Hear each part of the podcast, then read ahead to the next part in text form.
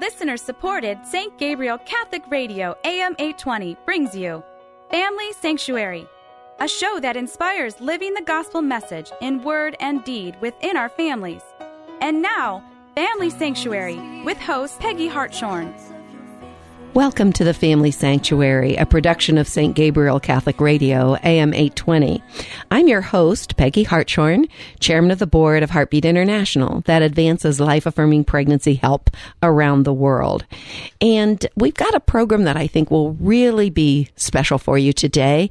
Um, many of our listeners, I'm sure, you're married, you're considering marriage, you're um, obviously your parents uh, have a marriage that you've observed Uh, you you see the the the importance of and value of marriage. You maybe even have been witnessing coverage of marriage on TV. We've uh, had recently royal weddings, for instance. Marriage is is always a subject that is near and dear in our hearts and consciences. And we're going to focus in on marriage today uh, from an angle that I think probably we all want to know more about. And that is how do the families that we bring into our marriage, and of course, marriage is not just between a man and a woman. Yes, that is the teaching of our church. We believe that to be true. But into that marriage, we bring our families. We bring our families of origin, not just in our own attitudes, feelings, backgrounds, experiences from our families of origin, but those families are with us for our entire marriage, aren't they? The actual people in our families of origin. So how does that affect our marriages? It's a subject that I think will be fascinating to uh, to build out today in our program, and we have a couple with us to discuss that. That uh, I'm very excited to introduce and happy to introduce. You know. Uh, Dr. Perry Cahall. He's been involved in programs with us before on the Family Sanctuary, and he's with us again today. Dr. Perry is a professor of historical theology and the academic dean of the School of Theology at the Pontifical College Josephinum in Columbus, and uh, he teaches uh, on marriage. He's written on the theology of the body and marriage, so he's he's really an expert. Um, in theology and then the academic understanding of marriage, but he's also been married for 17 years to Marissa, and uh, Marissa is with us today too. His wife Marissa, who uh, has a PhD in psychology and also teaches at the Josephinum. But they're here not in their professorial roles, but as a married couple who are living out uh, God's call in marriage along with their families of origin. so welcome to the program, Marissa. Welcome. Thank you very much. For the for first time us. on the program. We're so happy to have you. And Perry, thank you again. Good welcome. Yeah, it's great to see you both here and to be focusing on the topic of marriage in a real life context. How does this play out in the real world? And I know those who are listening to our program today uh, have played that out, are playing that out in the real world, observe how it is and is not being played out in the real world. So it's great to have you both uh, talking about this important issue, which sometimes we call families of origin. That can be a little bit of a technical term, right? But we're really talking about how the families we come from and the families we're still in impact our couple relationship. Correct. So, uh, so let's talk first about about those issues that perhaps become most obvious when we first get married. How do we bring those families of origin into our relationship? Now, I know Marissa. I think you you teach about this sometimes uh, because you teach seminarians, I correct? Do, yes. Yeah, and they need to know, of course, they're going to be dealing with they have their own families of origin. Sure. I'm sure they bring their families of origin maybe into their vocation. They certainly do. to the priesthood as well. But they're going to be teaching marriage courses, they're going to be dealing with married couples. What are some of the important ideas and issues that they need to know because they're going to be experiencing it within families about our families of origin? Well, we encourage the seminarians and the future priests to work with couples and have them talk in depth before the wedding and, of course, afterwards to process how their families will uh, impact that new relationship and their new marriage. And it's certainly something that they need to process and discuss in depth. Uh, no matter how alike two individuals are on paper, so to speak, they certainly bring different traditions, different customs, and different ways of going about life that they need to discuss how they'll integrate as a new married couple. Yeah, I remember my husband and I used to work with pre Cana, and we gave couples a premarital inventory, we called it at that point, mm-hmm. where they had to answer questions about what did you do about this in your family, mm-hmm. and and so we tried to get the couple talking about those things, um, and and sometimes it can be somewhat maybe seemingly insignificant issues. They're important at the time. For instance, uh, as a young married couple realizing, okay, um, Christmas is coming up. How did your family celebrate? You just expect it to happen in a certain way, That's right? Exactly right. Yeah. and we joke about all the time to make light of it sometimes that perhaps one family had a real Christmas tree and another had an artificial Christmas tree. And it seems very insignificant, but that first Christmas as a married couple, that might be a pretty significant issue. How is Absolutely. The, this new family going to celebrate in, yeah. a, in a consistent and unified way? Yeah, that can become a big issue. It can. Certainly. Right. Were there any issues in your own relationship early on in the marriage that uh, that kind of all of a sudden brought up the issue of families of origin? Yeah, I think so. I think every couple operates on kind of the unwritten rules of engagement or unwritten rules of communication in the, in the home that they imbibe from their own family of origin. Just in terms of general communication. Yeah. Yeah, and, that's and a good once point. you're married and you're having to deal with the day to day issues of married life, you realize that, oh, wait, my family dealt, dealt with this in a different way than your family did. Mm-hmm. So I guess in general, one example would be my, my family was, I think, much more expressive emotionally than mm-hmm. Marissa's family was. So, you know, when, uh, like when my siblings and I would have a fight, we'd duke it out. Five minutes later, we'd be fine. Yeah. Right? You may raise your voice. You right. may, you know, even right. be a little physical with your brother. It, it'd be out there in the open, go through it, fine. Ten minutes later, Yeah. everybody's good. Marissa's family was much more delicate in the way that they handled, you know, conflict in the home. Neither is, is necessarily good nor bad. They're just different. Right. And you have to figure out how it is you're, as a couple and as you build your own family, how you deal with communication issues and, and arguments, you know, in the home. Right, right, right. So in my family, we tried more not to ruffle each other's feathers, and it was more important as a general family rule that everyone got along. And but from that perspective, perhaps not everyone was getting a chance to air their grievances and to share what they were actually feeling. Yeah. So I can definitely relate to that. In in Mike's and my marriage, we've been married now for almost forty nine years. But uh, early on, it was a real shock for me that Mike didn't really like to discuss things in depth. Right. Our family was very analytical.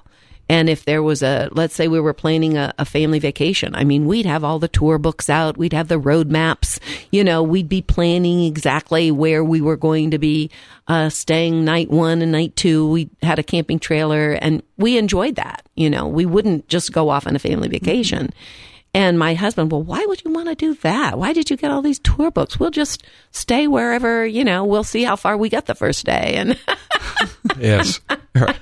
that actually led to a big problem because we tried that on our first vacation and we could not find a place to stay the first night. It, it was terrible. It was an awful conflict. You know, we'd only been married a year. I think we can relate to that too. I think uh, my family was more spontaneous mm-hmm. and Marissa's family was more uh, of a planning family. Mm-hmm, and we had to. Mm-hmm we had to navigate that very very early on in our relationship too in our yeah, married life. Yeah. Gosh, if you come to think of it, so many of the issues that you face, at least in the first few years of your marriage, are probably very closely related to how you grew up and what your family you know how your family dealt with things. Mm-hmm, that's exactly yeah. right, and so yeah. it's important that couples uh, talk about these things. So many couples say, "Well, I'm marrying this person, but no, I'm not really marrying their family." Well, they have to realize that yes, they are marrying the family, uh, even. Uh, not only just physically, but you know, emotionally. Uh, the uh, the insights and the family dynamics, and they are entering into that, mm-hmm. not just a personal union, but a union with that family as well. Mm-hmm. I was thinking, as you mentioned, Marissa, particularly the how you dealt families deal differently with things emotionally. Um, if there is a conflict, your family would be a little more respectful of of people's feelings. Maybe I don't want to really be confrontational about Correct. this. Correct. Uh, I want to handle this kind of delicately. Maybe I'll talk to my sister privately about this or something like Correct. that And- way. But Perry was let's get it all out in the open It was out in the open. Yeah. and have it over within ten minutes. and that was something that we had to accommodate and negotiate. So Right. if Perry had a perhaps a disagreement or didn't feel comfortable with something that was happening in the context of my family, that he would share it, and that was at first uncomfortable for my family because we weren't used to that uh, that level of uh, expressiveness. Perhaps it wasn't a bad thing; it was just different, and so we had to learn to accommodate that. But I think it helped us to uh, learn how to perhaps be more open and to be more expressive in sharing. And in contrast, I think Perry had to learn that you know if, if we were being quiet about feelings and emotions, that wasn't necessarily bad either. But we were just needing to um, work it through in a different way.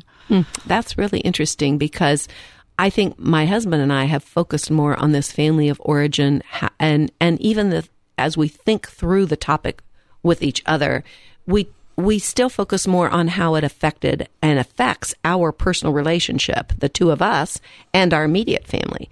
But you're right, as we communicate with those families of origin through the years, I haven't really thought through how has that affected our uh, his family or my family uh, and and have we changed and grown in in our ways of understanding different means of communication? That's a really interesting point.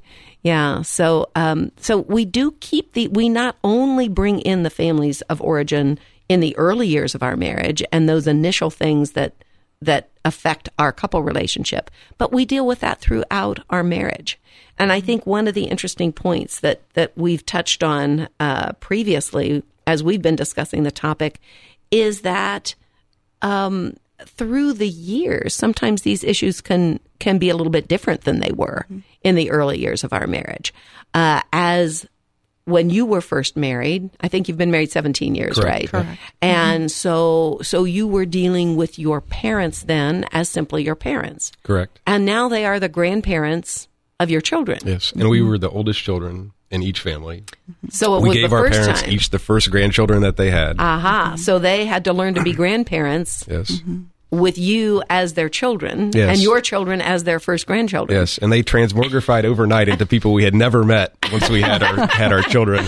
We were Who are these grandparents? and we were no longer their children. We were the purveyors of their grandchildren. So they didn't really care to see you that's anymore. right. Not was just the We we were just a means to an end. We're they they were finished with dealing with have to having to raise you That's and correct. form you properly. Now they could just have fun with their grandkids. That's right. what were some of the interesting uh, things there? Because that's fascinating to think through too. Yeah.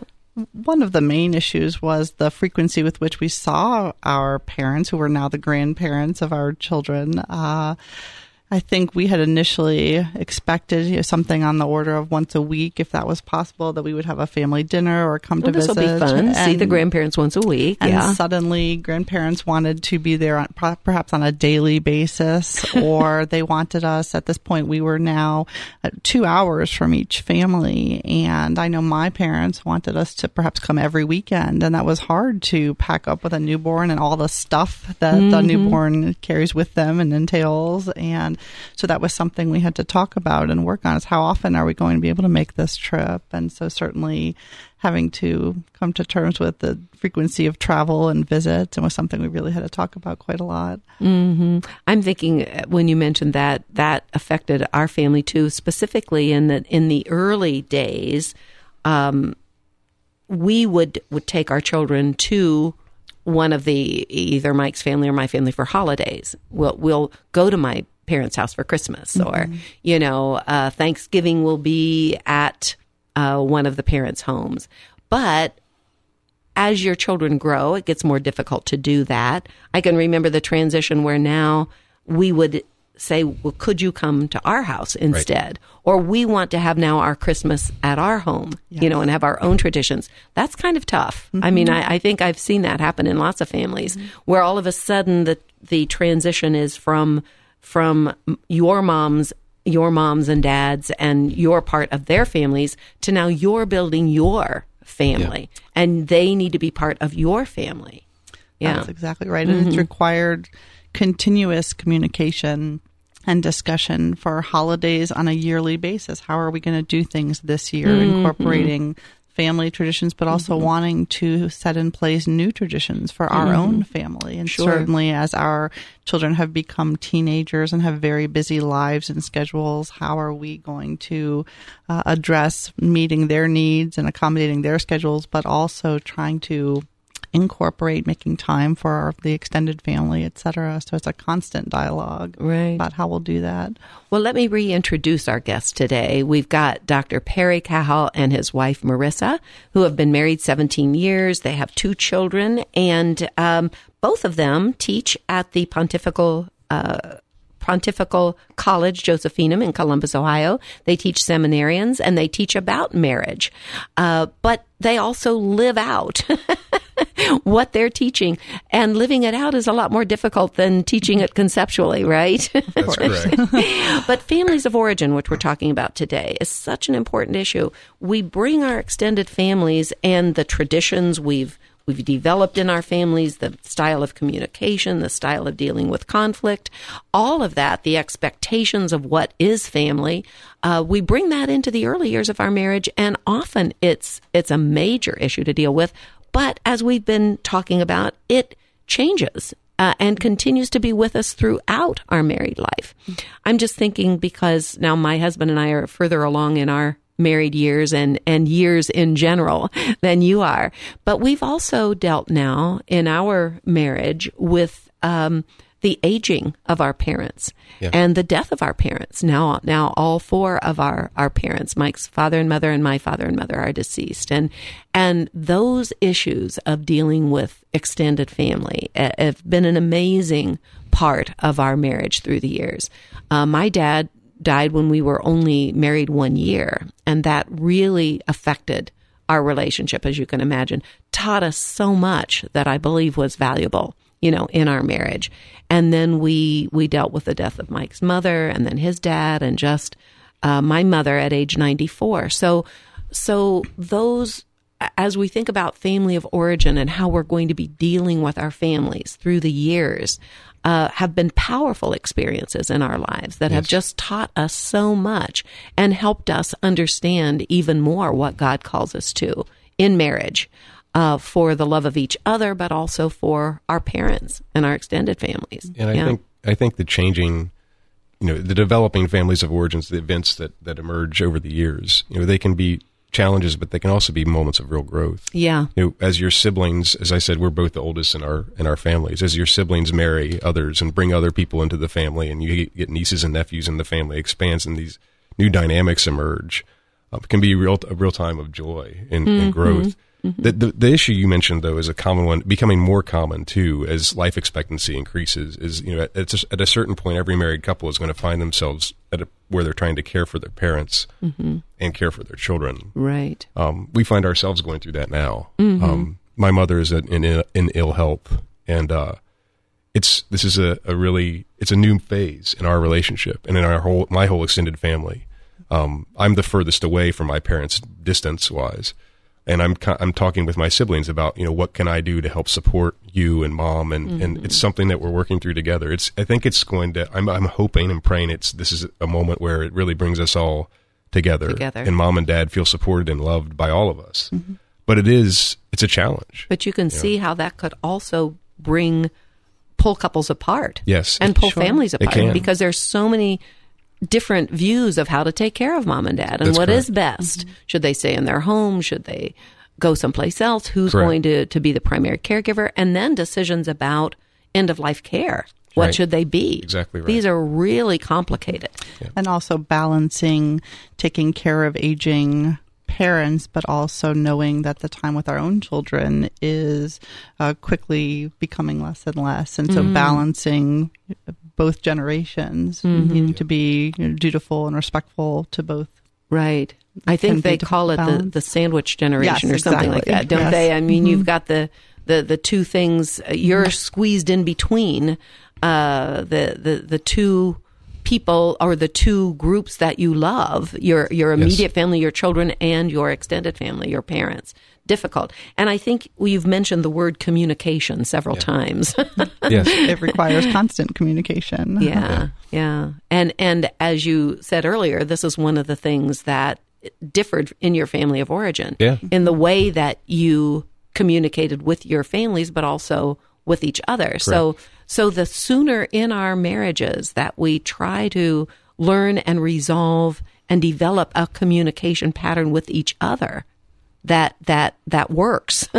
The better. We're going to need that forever. Which is why you mentioned this in passing, but it's important why engaged couples should not just blow off an, um, one of those marriage inventories. You know, mm-hmm. a lot of couples, I think, see them as combat- compatibility tests, which they're not, but they're really tests to show the what they need to talk about more and how they need to, to develop better communication skills. It's mm-hmm. it's it's well it's time well spent mm-hmm. to have Yeah. those discussions at the very beginning.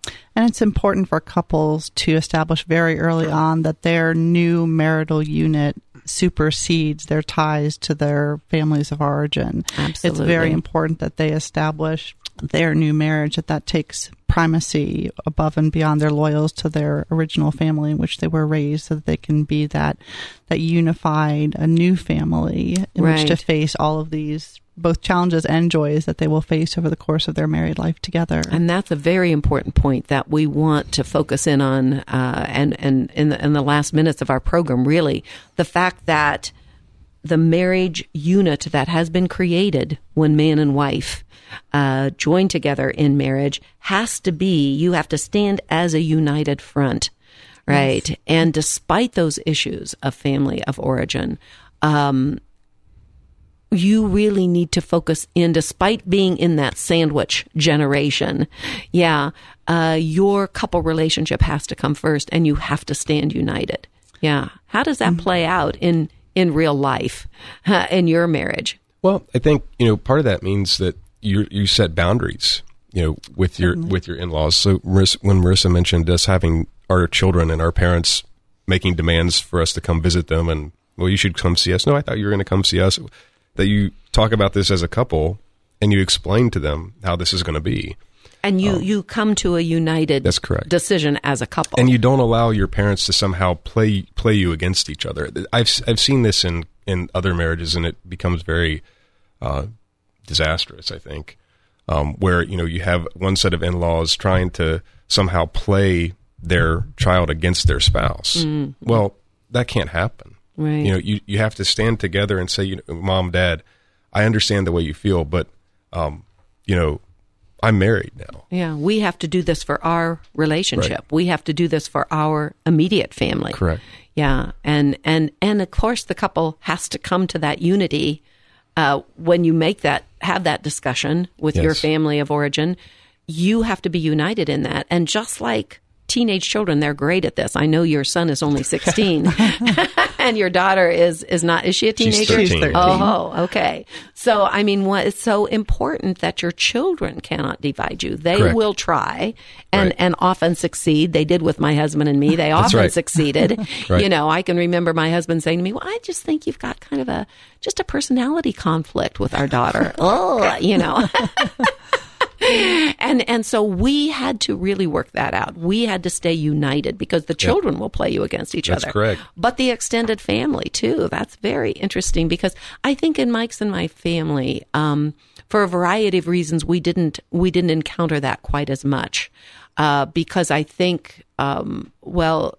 It, it, it, for- it, it's complicated, but I don't think we saw it as much with our extended family. But you're right; that can be so um, such such a an issue for couples to face. If if if your mother uh, Marissa is saying, "Well, Marissa, I need you, you know, and you need to do this or whatever." Uh, yeah, And it can manifest itself in a lot of different ways. I mean, just I suppose a major issue would be where the couple ends up living. You know hmm, that point. you could have one set of in-laws who's really trying to draw them in. You know, what to convince them to live near them. Well, no, this needs to be a decision of, of the couple, mm-hmm, right? And and, and I think you know at, at a certain point too, early on in the relationship, the the married couple needs to realize that they can't continue to try to please their parents for the rest of their lives, mm-hmm, right? That this is this is about us living together, forming a joint life project together, and whether or not my my parents or her parents are pleased with our decisions is really quite secondary. so sometimes a buffer zone can be helpful if parents on either side seem to be overly intrusive or controlling or making demands that are uh, difficult. Sometimes having a little bit of space can be helpful. We often point to the Everybody Loves Raymond uh, mm-hmm. series as mm-hmm. a very amusing uh, example of family yeah. dynamics where they, didn't have boundaries, That's right? Exactly yes. Right. yes, lived across the street. The parents right. were the coming mother was in always all the coming and sitting on the couch. Right. Yeah, right. Came over without knocking, even without yeah. calling ahead. Uh-huh. so people can learn a lot of, and also be entertained by watching that series. Yes. Yeah, and but then they need to discuss how does that impact our relationship. Correct. Right. Exactly. And are we falling into that? Boundaries. Well, you've brought up so many wonderful points today. Uh, I really appreciate your being guests on the program. Thank you so much, Perry and Marissa. Oh, and we have other programs uh, in our archives with Dr. Perry talking about some of these concepts on his own, but it's great to have you together. And I really appreciate your being with us today. You've been listening to the Family Sanctuary. I'm Peggy Hartshorn, your host, and you're listening to AM 820 St. Gabriel Catholic Radio. We're streaming live on stgabrielradio.com. And I've mentioned our archives. Well, you'll find some wonderful programs, additional programs on the topics, uh, particularly of marriage. Our program is broadcast at 1230 every Monday and 2 o'clock on Sundays. So please join us again to strengthen our families and make them sanctuaries of life as God intended. Family Sanctuary is a production of listener supported St. Gabriel Catholic Radio, AM 820. Archives of Family Sanctuary with Peggy Hartshorn are available at stgabrielradio.com. Veni.